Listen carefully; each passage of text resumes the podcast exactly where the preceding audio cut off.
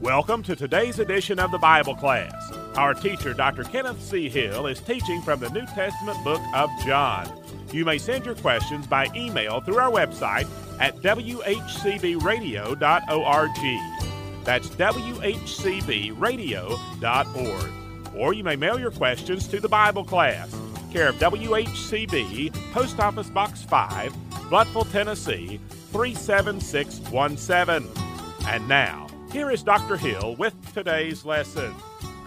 Welcome to the Bible class. We're in the Gospel according to John, chapter 12. We stopped last time at verse 43. I'd like to mention that we did have a character study of these friends of Jesus there in the beginning part of chapter 12. Actually, the character study was better of Mary and Martha than it was of Lazarus. Lazarus is still there as a figure of resurrected power, showing forth the power of Almighty God through Jesus Christ, the very God the Son.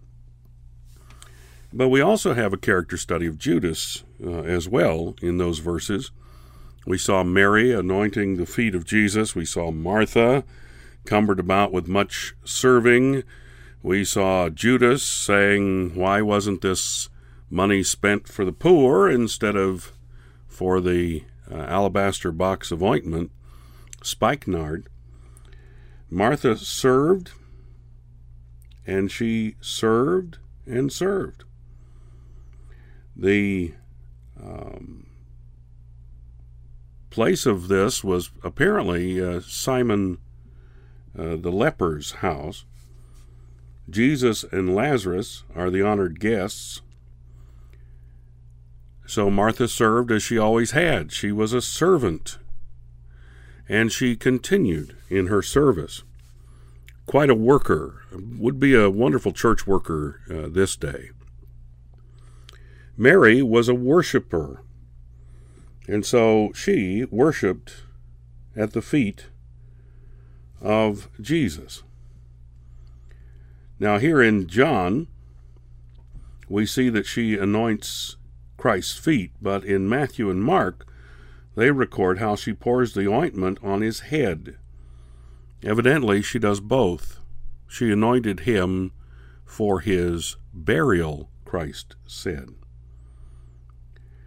There would be no time for the anointing of the body of Christ after his death. Judas did what he did best as well. We've got Martha serving, we've got Mary worshiping, and we've got Judas coveting.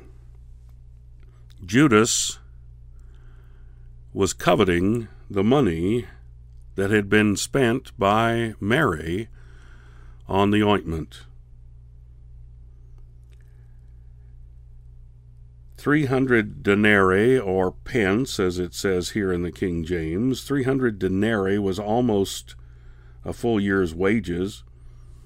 If you'd worked 300 days, you would have earned 300 denarii.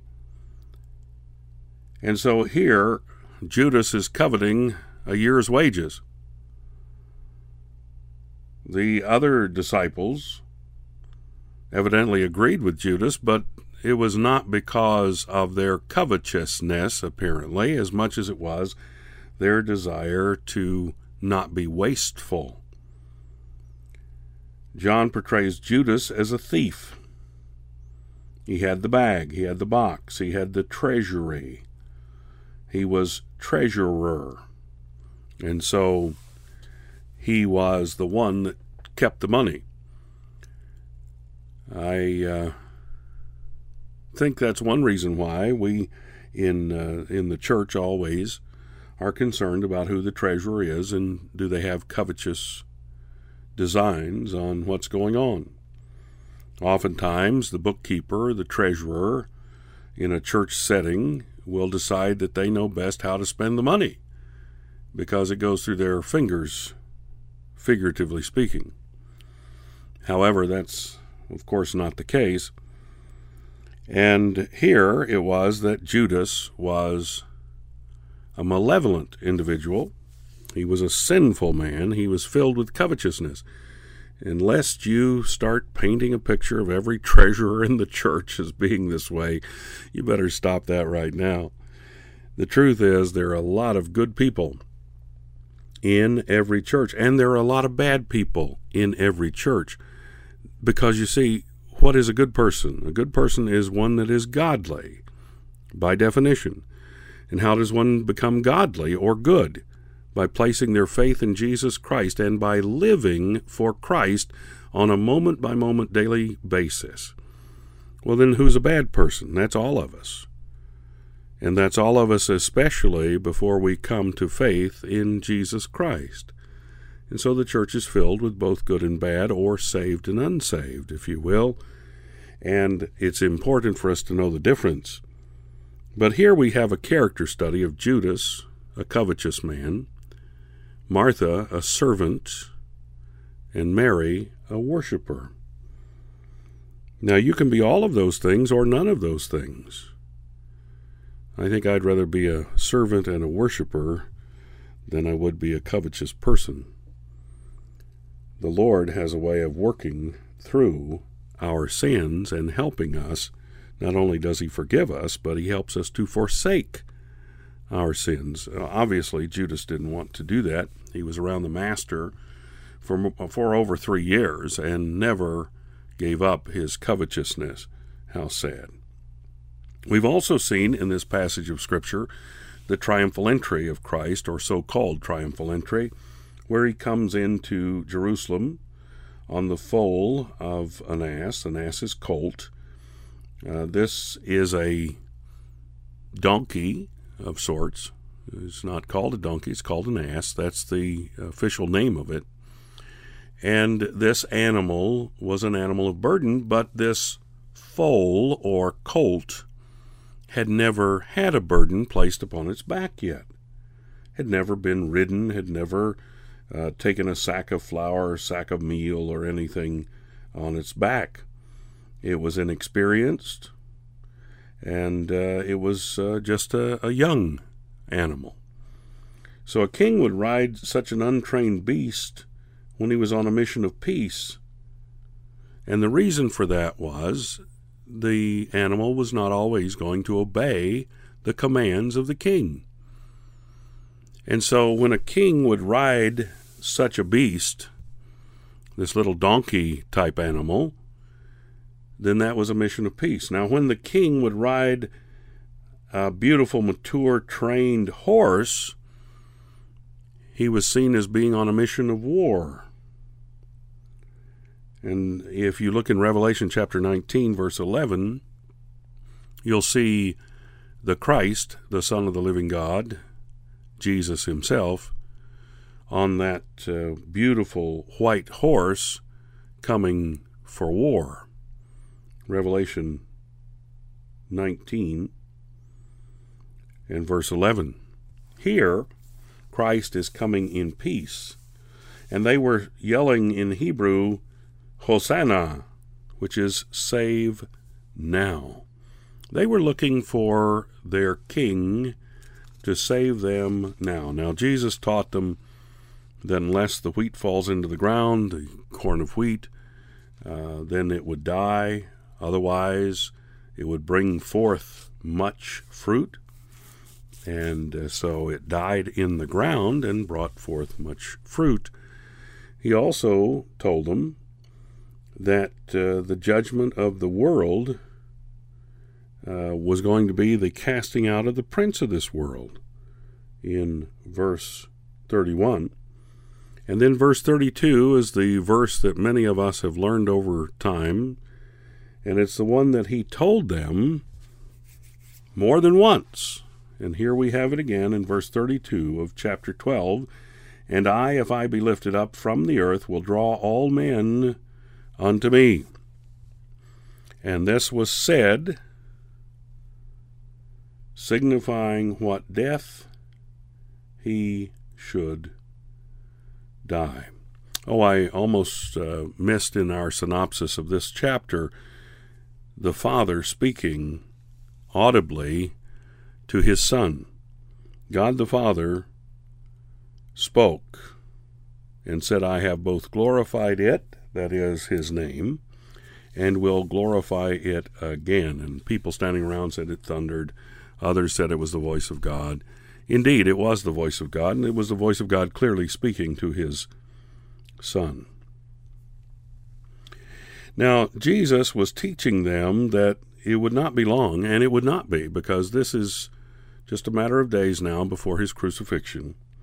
Notice how quickly we've moved in the book of John toward the crucifixion of Christ, toward his reason for coming into this earth. Verse 42, um, let's begin there. Nevertheless, among the chief rulers also many believed on him, but because of the Pharisees they did not confess him, lest they should be put out of the synagogue. Folks were seeing the truth. Folks were understanding the truth. They were starting to believe on the Lord Jesus Christ, but, verse 43, they did not uh, confess him because they loved the praise of men more than the praise of God. And that's where we finished last time. They loved the praise of men more than the praise of God. In your hearts, in your heart of hearts, in the depths of your heart, who do you love? Who do you love? Do you love the people around you and the praise that they can give you, or do you love Almighty God through his Son, Jesus Christ. Verse 44 Jesus cried and said, He that believeth on me believeth not on me, but on him that sent me. And he that seeth me seeth him that sent me. I am come a light into the world, that whosoever believeth on me should not abide in darkness. And if any man hear my words and believe not, I judge him not, for I came not to judge the world, but to save the world. He that rejecteth me and receiveth not my words hath one that judgeth him. The word that I have spoken, the same shall judge him in the last day. This goes back to John chapter 3, where Christ was speaking to Nicodemus and we're told that God did not send Christ into the world to condemn the world because the world was condemned already. The world without Christ is condemned already. For I have not spoken of myself, but the Father which sent me, he, sh- he gave uh, me a commandment, what I should say and what I should speak, and I know that his commandment is life everlasting. Whatsoever I speak, therefore, even as the Father said unto me, so I speak. Christ could with assurance say he had followed his Father's directions. He had followed his Father's commandment. He had followed without failure he had followed the will of the Father. I know you try, and I try, to be faithful at every turn. We want to be as God would have us to be, to be godly people. And yet, I cannot. Uh, I cannot say with assurance, I've done everything God would have me to do in this life. I would be foolish and a liar if I said so. I am forgetful. I am vile at heart. And I must have the righteousness of Christ and the guidance and empowering of the Holy Spirit to be able to do anything that's good and to do anything that God has planned for me to do in His divine will. Christ is the only person that ever walked on this earth that can say with assurance, I know that I have done everything the Father has sent me to do. Now, that was up until that time, and he would complete his uh, commands of God, of, of God his Father. He'll complete those by going to the cross, and it's just about to happen. Chapter 13 This is the last celebration of the Passover that Christ would celebrate with his disciples. And it begins at verse 1 Now, before the feast of the Passover, when Jesus knew that his hour was come that he should depart out of this world unto the Father, having loved his own which were in the world, he loved them unto the end. You know, that would make a great sermon in and of itself. I'll try not to spend the rest of the time preaching on this one verse. However, Jesus knew that his hour was come. He knew that he was going to be with the Father in glory. And he loved these that his Father had given him, and loved them unto the end. Now, what is the end? The end of the age, the end of days, the end of eternity. He's already promised them, I will never leave you nor forsake you, and He loves us till there is no more. And according to God's plan, there will always be eternity. There's always more. Verse 2 And supper being ended, the devil, having now put into the heart of Judas Iscariot, Simon's son, to betray him, Jesus, knowing that the Father had given all things into his hands, and that he was come from God, and went to God, he riseth from supper, and laid aside his garments, and took a towel, and girded himself. Now, when it says he riseth from supper, they had a way of reclining when they were eating. Uh, I've tried it. I don't do it very well, but uh, that's how their custom was. They didn't have the, the raised chairs and tables that we enjoy. And uh, so they would lie on uh, pillows or on uh, some sort of uh, mat uh, and recline with their heads toward the table and their arms toward the table so they could eat. Um, he riseth from supper, so he got up, laid aside his garments. Now, what kind of garments were these that he would lay aside? These would be the outer garments. These would be the um, uh, the cloak, if you will, that he would probably still have had on. And he took a towel and girded himself. He wrapped that towel around his waist and used that, uh, would be using that, uh, when he completes this action that he's going to be doing. Now, notice after that, he poured water into a basin and began to wash the disciples' feet and to wipe them with the towel wherewith he was girded. So he put the water into the wash basin and then washed the disciples' feet. Then cometh he to Simon Peter, and Peter saith unto him, Lord, dost thou wash my feet? Jesus answered and said unto him, What I do thou knowest not now, but thou shalt know hereafter. Peter saith unto him, Thou shalt never wash my feet. Now Peter was always plain spoken and always out of turn, or many times was out of turn, at least at this, port, at this point in his following of Christ. Jesus answered him, If I wash thee not, thou hast no part with me. Now that's pretty plain. If you don't let me wash your feet, I've got nothing to do with you.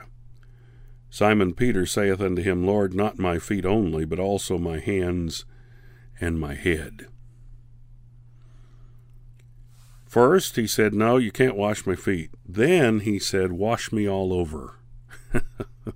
wash me all over. If my feet have to be washed for me to be part of what you're doing, wash me all over. I want to be completely immersed in what you have going on. Jesus saith to him, He that is washed needeth not, save to wash his feet, but is clean every whit and ye are clean, but not all. And he was speaking there, and some commentators say that when he said you're clean but not all, he was speaking of Judas. Judas was not clean, Judas was unclean, Judas was a sinner in the midst, a traitor in the midst. Uh, others would say that he was speaking to us as human beings and to Peter in his human state, that he was indeed righteous through his faith in Christ, but he was not totally cleansed from that carnal self, that human self, that fleshly self that created problems. Uh, whichever commentary you wish to follow, you may, but uh, you may follow both of those at the same time if you wish. But the point here is that Christ said, I only need to wash your feet. For he knew who should betray him, therefore he said, Ye are not all clean. That's where the commentator gets it. You say, Man, that makes it pretty clear. Do you see how easy it is to understand Scripture when you read the next verse? it's always important to stay in the Scripture. Thank you for joining us today for this edition of the Bible class with Dr. Kenneth C. Hill. You may reach us by email by going to our website, whcbradio.org, and sending us an email on the Contact Us link. That's whcbradio.org. If you prefer to use the Postal Service, our address is the Bible Class, WHCB, Post Office Box 5, Blountville, Tennessee 37617. That's the Bible Class, care of WHCB, Post Office Box 5, Blountville, Tennessee 37617. You may also call us at 423 878 6279. Until our next Bible class program, we are trusting that the Lord will richly bless you as you serve Him.